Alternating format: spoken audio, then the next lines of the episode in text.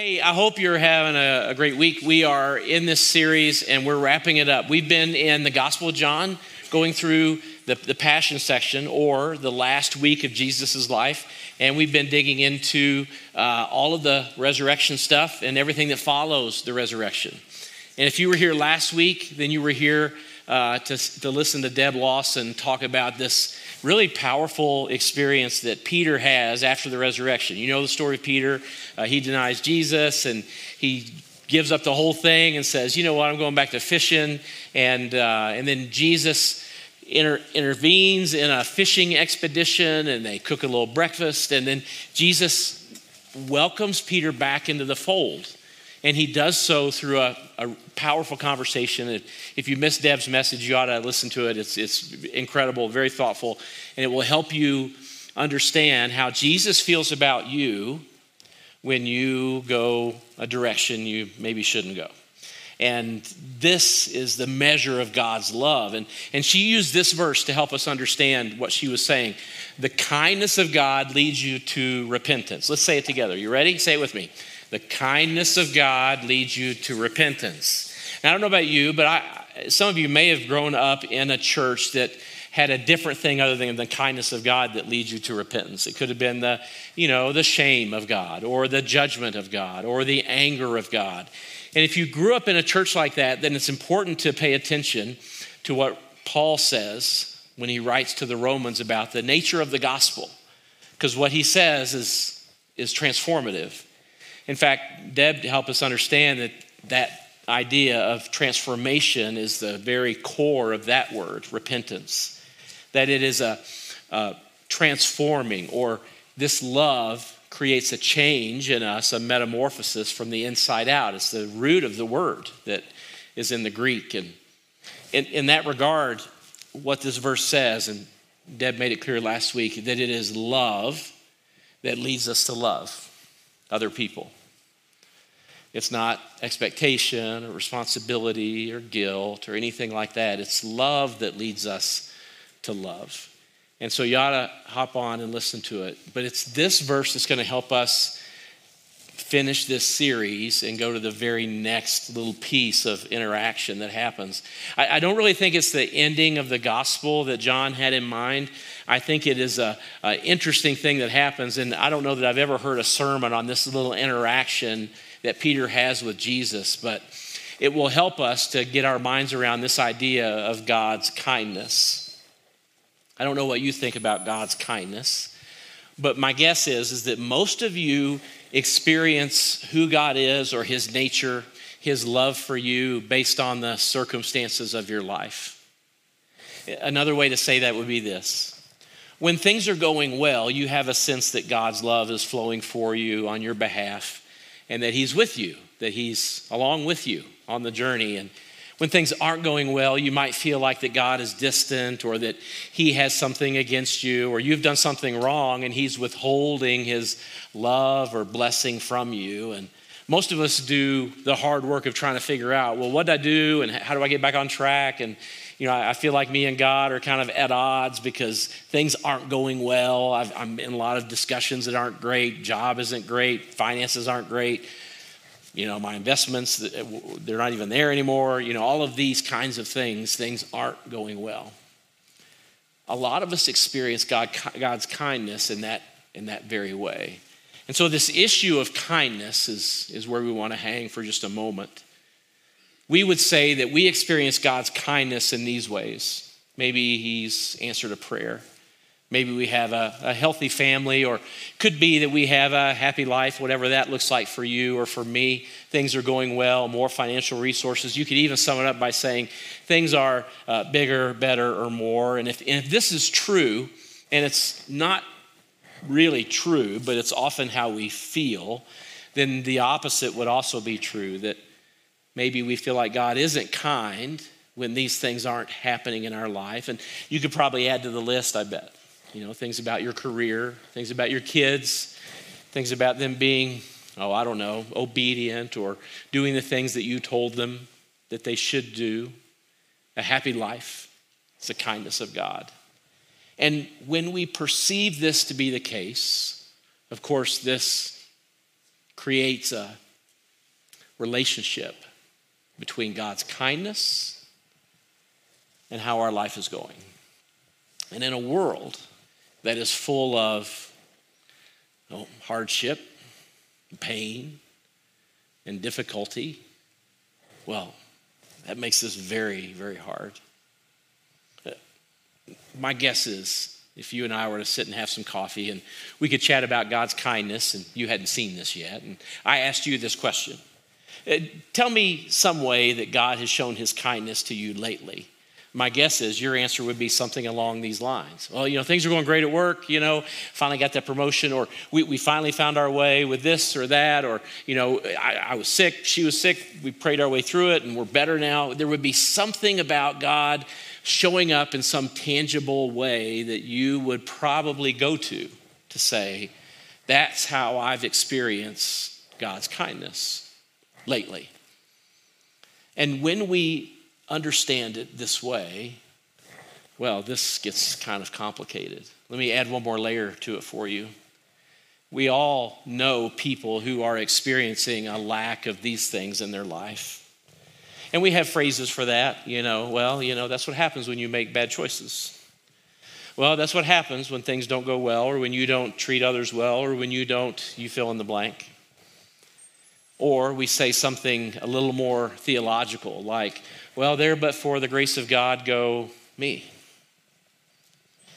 And we also have people in our life that are experiencing maybe this in abundance. People that it just feels like things are working out for them. Things seem to be easy for them, going smoothly, going well. And we find ourselves on either one end of this spectrum or the other. Now, what's going to unfold for us in the Gospel of John in this quick little exchange with Jesus is the one thing I think as I talk with people about their walk with Jesus and who God is to them and how they're experiencing either his kindness, his goodness, or what they may even feel like is his discipline or disappointment. The one thing that trips us up along the way and leaves us in a spiritual state of being well, the theological term of stuck.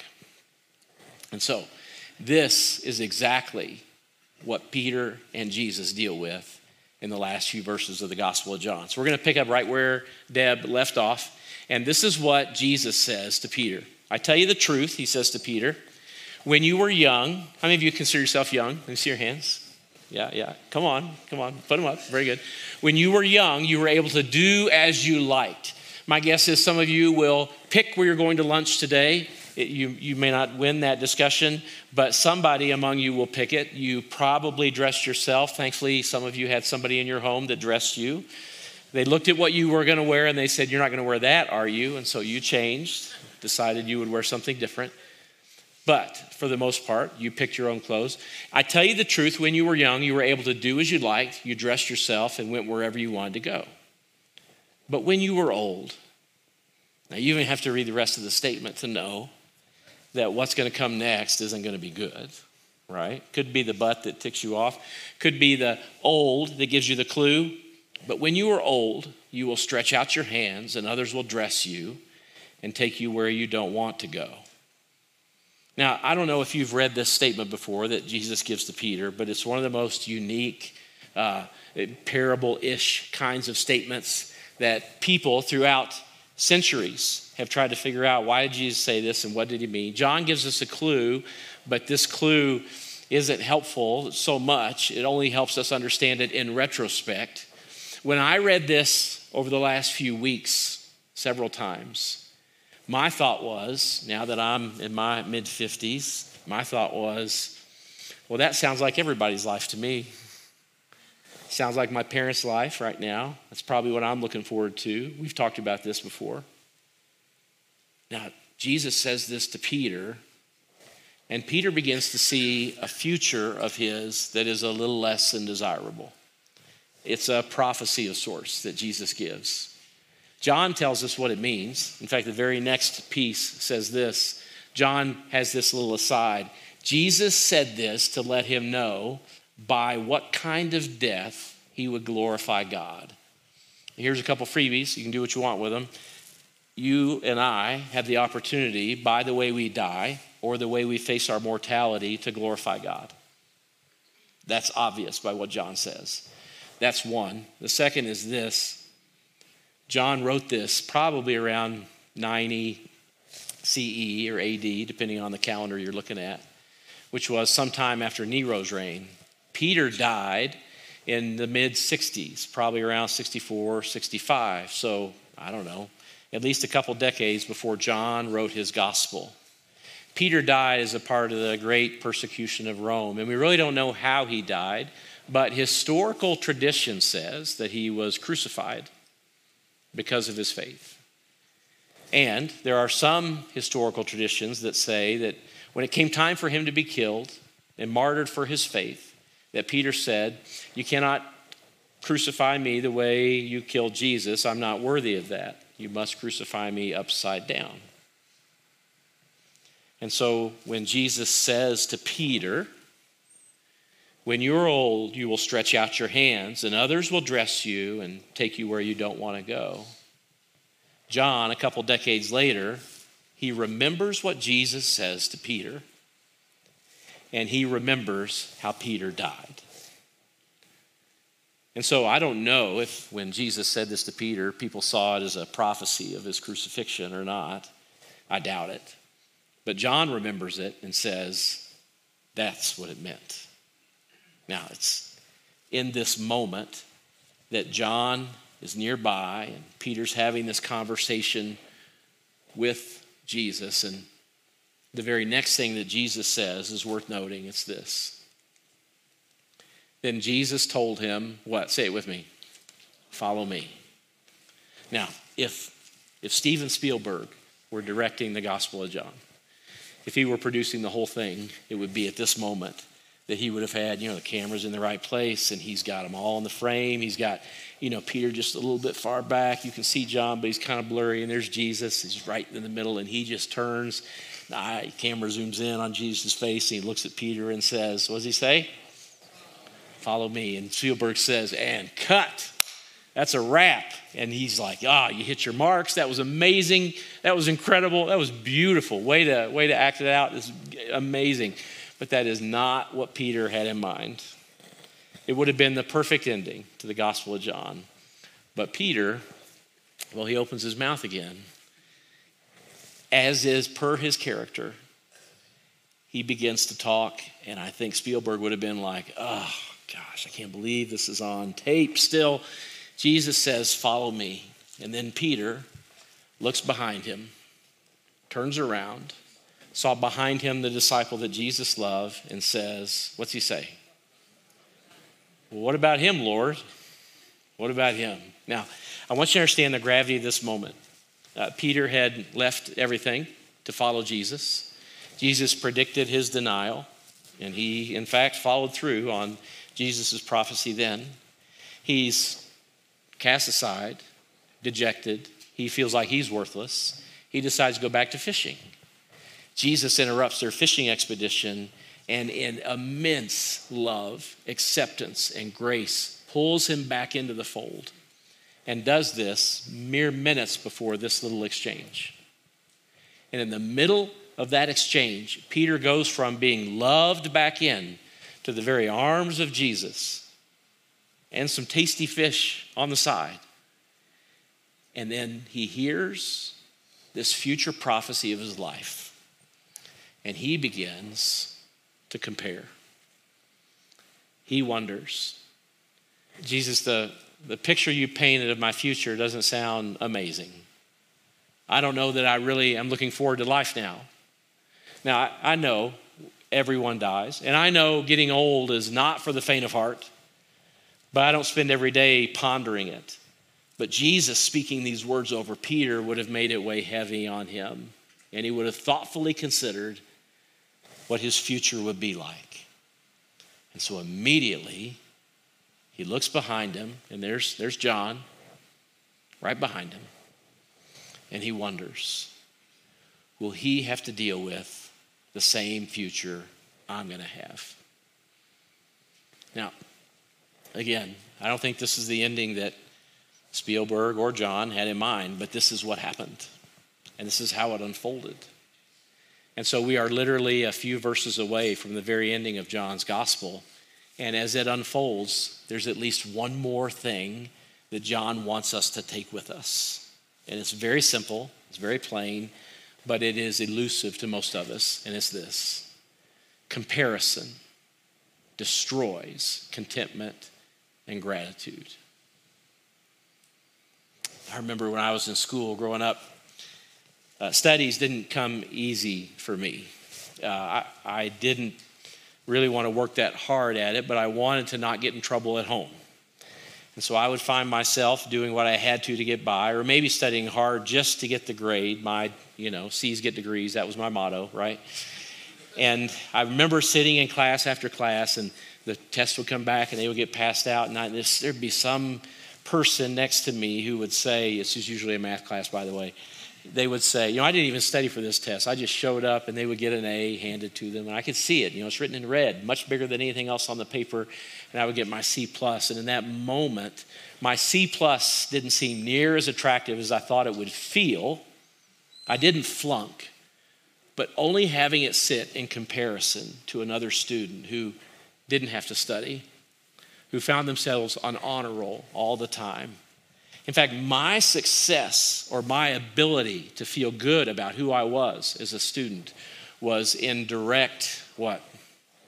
Comparison to somebody else and how they did.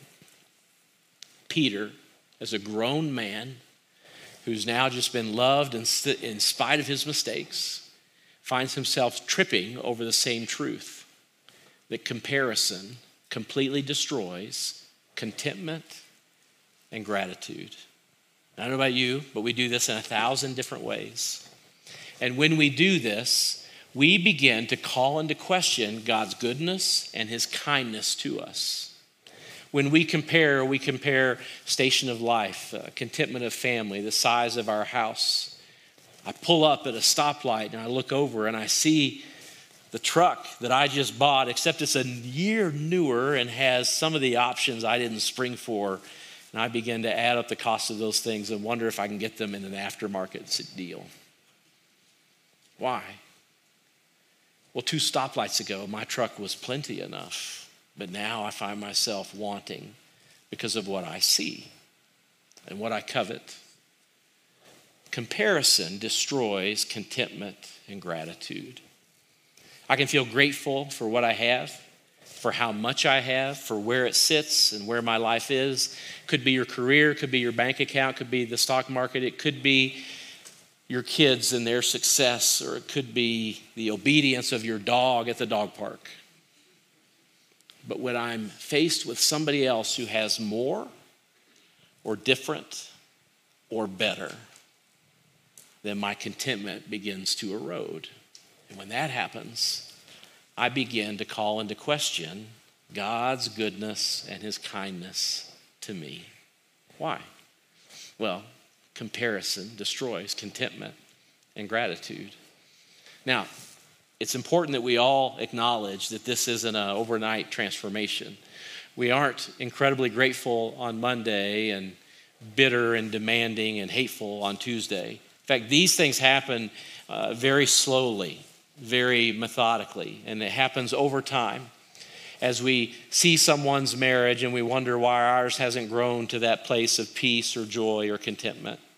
Or we see somebody's health and we think, you know what, maybe that can happen with me, or somebody's career and we think our trajectory is stalled. It happens one drip at a time.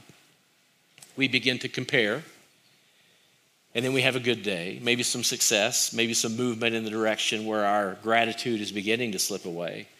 But eventually, the cups of contentment and gratitude, well, they are empty if comparison begins to win the day. So, the question that we ought to ask before we go any further is how important are contentment and gratitude?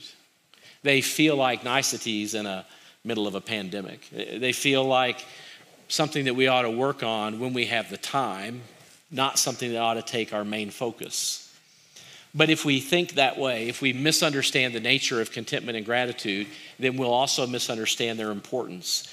Uh, how important are contentment and gratitude? And how does comparison affect our life? Well, it's true that comparison destroys contentment and gratitude, but it's maybe even more true, eh, a darker truth would be this that comparison magnifies our darker tendencies in our life. Not only does it take gratitude and move it away, not only does it make us feel less thankful than we were literally one minute before, it also takes the things that we tend to move toward that are a bit darker in our own hearts and minds and souls, and it puts a magnifying glass on them, and we can feel them in an instant. If depression is something you're prone to, well, comparison is going to dig the hole deeper, and you'll find yourself unable to get out. Uh, are you competitive? Uh, nobody thinks they're competitive until they lose a family game, and then we find out who's actually competitive. Who's competitive in the room? See your hands. How many of you are married to somebody who doesn't think they're competitive? Yeah, yeah, very good.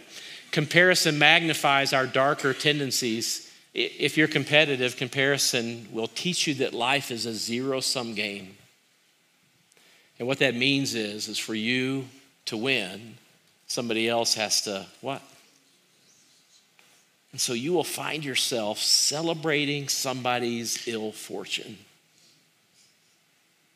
And you will wonder why nobody celebrates your success. That's what comparison will do. Pride, is that your deal? Uh, is that the thing you kind of slip into when you don't mean to? That you look around and somebody after first service said, You know, I don't pull up to the stoplight and covet the car next to me. I pull up to the stoplight and wonder why they would drive such a terrible vehicle. Then, you know, that's what they said. I said, Oh, so you listen to the pride portion of the message. And then they left the building. I don't know what was, they were angry about something. If pride is the thing that you lean toward or that you are tempted by, then comparison will keep you stuck between insecurity and pride, ping ponging back and forth. And you will never find rest or peace or contentment, let alone gratitude. Are you a perfectionist? Comparison will make you absolutely convinced that you can never have or be enough. So, when was the last time you fell into the trap of comparison? When was it? You remember what it was? It's a coworker, friend, fellow mom, fellow dad. When was it? What was it about? What was the thing that poked you and you thought, contentment began to just ebb away, just a little, just a little. It happens slowly, methodically, over time. So, when was it for you? Well, Jesus, here's Peter. Peter says, Well, what about him, Lord? What about him? It's a great statement, so good. And so, Jesus looks at him and says, Jesus replied, If I want him to remain alive until I return, say it with me. Yellow. You ready? What is that to you? Say it again. Say it again. What is that to you? And you could put, if I want him to uh, remain alive until I return, you, you could put anything in that part of the sentence, right? If I want to give them a bank account triple yours, say it with me. What is that to you? And of course, many other things could fit in that sentence as well that are much more serious, much closer to home, and much more, well, we become absolutely convinced that God's kindness has left the building. What is that to you? And then Jesus is like, let's give Spielberg his ending, right? As for you, what? Follow me. Follow me. And so if you struggle with comparison, uh, like everyone else that breathes, just like you. And if you find yourself uh, allowing contentment and gratitude to slowly erode over time, uh, it's very important that you are aware of the circumstances that you're in or the issues that create that for you. For some of you, you value uh, just a great variety of different things. Maybe you value financial stability, maybe you value a peaceful, quiet home, maybe you value, you fill in the blank. Whatever it is that you value, or whatever it is that you place a high value on, those are the things where you will find contentment and gratitude being attacked through the issue of comparison. Some of you long for a relationship with your parents that you never had. And so when you hear somebody talk about spending time with their mom or their dad, that's the issue that allows it to rise up in you, what is it that causes it to show up? And then what are the spiritual truths that will help you fight the tendency to lean into comparison? Because I promise you this if contentment and gratitude feel elusive to you, comparison is a problem. If anger comes out of nowhere for you, comparison is a problem. Contentment and gratitude don't even figure into the equation yet, if that's your deal. And so, what would you read? Where would you go? What could you lean into when it comes to scriptural, spiritual truth that might help you with this issue, fighting it and overcoming it. I'm gonna send you to two places, okay? If you want, you can snap a picture with your phone or whatever if you don't have a memory like mine used to be. Two transformational prayers that you could pray. And you could do this in a variety of ways. You could decide you're just gonna read them out of your Bible and you're gonna read them each day and you're gonna focus in on one. First, you're very familiar with the Lord's Prayer, right? You've prayed it before in church, you've read it before. But when you read the Lord's Prayer with the light of comparison, gratitude, and contentment in mind, then you will catch phrases about uh, the fact that relationships are tough if you don't forgive. You will catch the idea that Jesus didn't say, you know, we pray for an incredible harvest this fall. Jesus didn't pray for that. He prayed for what? Daily bread. Say it with me. Daily bread. So it's every day. Contentment and gratitude flow every day. You can't have contentment and gratitude for tomorrow. You have to plant the seed today and reap the harvest today. And so the Lord's Prayer can be very helpful for you. But I think even more powerful, you might find the infinite love prayer. And it's Paul's prayer in Ephesians chapter 3. And it's this passage where he talks about how wide and how long and how high and how deep is the love of God. And this set of verses are absolutely transformational when it comes to understanding how God has provided everything that we need. And so, like we said, comparison happens in little drips. And gratitude and contentment, they leave us in little bits until finally the cup is empty and we wonder, how come our life isn't the way we want? And discontentment reigns. Usually, anger and anxiety and fear replace all of the things that God intends to give you freely. But comparison has stole them because you look at other people and you feel like God's kindness is for them and not for you. But if all of that feels a little I don't know, theoretical to some of you, if all of that feels just a little bit theological or a little bit lofty, and maybe you read scripture, but maybe not like this, and you need something that maybe is a little bit more direct or a little bit more, you know, helpful for people like me and you, then this is the piece I have for you. Just stop it. just, just knock it off, okay? I, I, mean, you know, really, you should, you should stop it. You should, you know, you compare, and you know who you compare to. You know what you should do? Say it with me. You should. You didn't even say that like you meant it. What you should probably do, what you should probably do if you find yourself comparing is you should. That was a little better. That was a little better. I give you a C plus on that you should probably stop it. And you can do this by saying, Lord, poke me when I compare. Just poke me. And God will. He will through the power of His Spirit. He loves you so much. He doesn't want you living this life where you believe His kindness is elusive. Lord, just, just poke me if I feel jealous or envious of other people and their circumstances and what they have. You've given me enough, more than I deserve. Just poke me. Or just nudge me when my heart moves this place of discontentment. Nudge me. And some of you, like me, need to pray, Lord, just give me a holy kick. Just give me a holy kick right where I need it the most. when pride gets a foothold and when I begin to think that you've not given me what I need, comparison will steal it all. And that's exactly what Peter found out. So we stop it. So I'm going to ask those who are serving communion to us this morning to make their way back to get the elements and prepare for us. And I want us to read together, all of us, this passage from Ephesians chapter 3. This is the, from that passage I mentioned, it's the infinite love prayer. It's one prayer that Paul prays right in the middle of Ephesians, and it is powerful, meaningful, deep, and transformational. And so we'll read this together. You can join me. I pray that from his glorious, unlimited resources, he will empower you with inner strength through his Spirit. Then Christ will make his home in your hearts as you trust in him.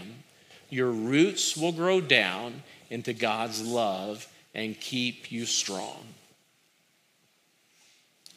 This experience of communion together is perfect for people like me and for people like you who struggle with comparison. If you have, over the last weeks or months or years, wondered about God's kindness towards you, then communion answers that question. This is the nature of God's love for you that it is complete, unconditional, full, and it is not generic in its nature.